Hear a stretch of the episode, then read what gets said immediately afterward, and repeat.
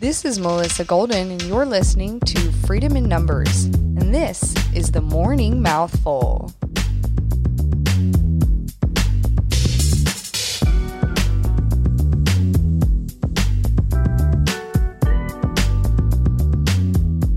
Good Monday morning, July 6th, 2020. On January 20th of this year, more than 22,000 Americans descended on Richmond, Virginia in protest of unconstitutional gun laws proposed by Governor Northam and Virginia's Democratic lawmakers. Fears of an armed uprising were squashed as gun owners of all classes and creeds peacefully exercised their right to defend their rights.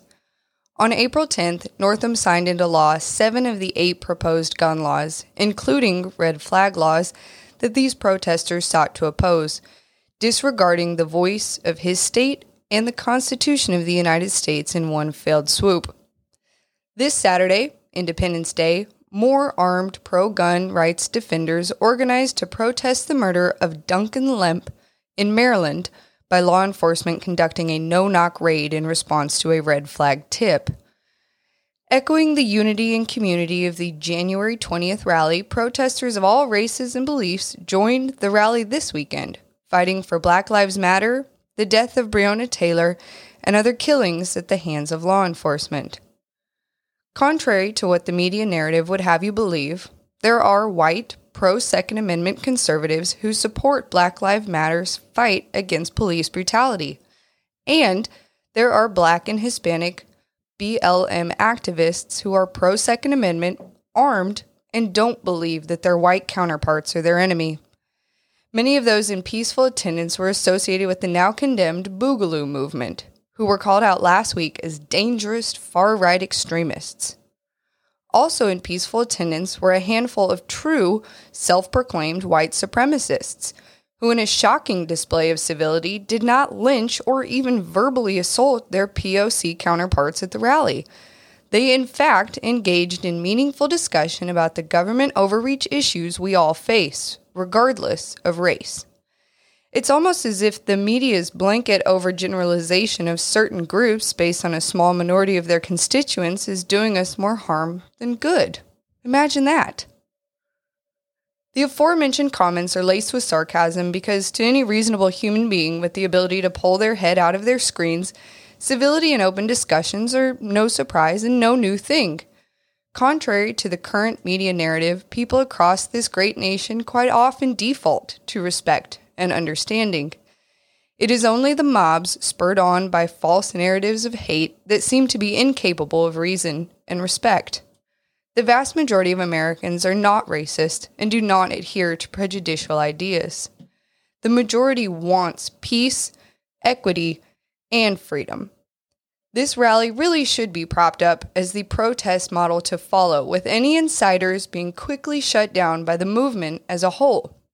If you're not here to make valuable con- contributions and only seek hate and destruction, this is no place for you. Unfortunately, in an effort to be the loudest voice, many movements of today justify the actions of their most violent participants. Thankfully, those in support of our Second Amendment remain the most level headed of the bunch. Today, let's take a note from our personal relationships and remember that we are, by default, on each other's side until our actions prove that we are not. And no, silence is not violence. Like those at Saturday's Richmond rally, let us not forget that we are not each other's enemies simply because we do not agree on every issue under the sun. Let us look for those places of common ground that our true enemy would hope we don't find.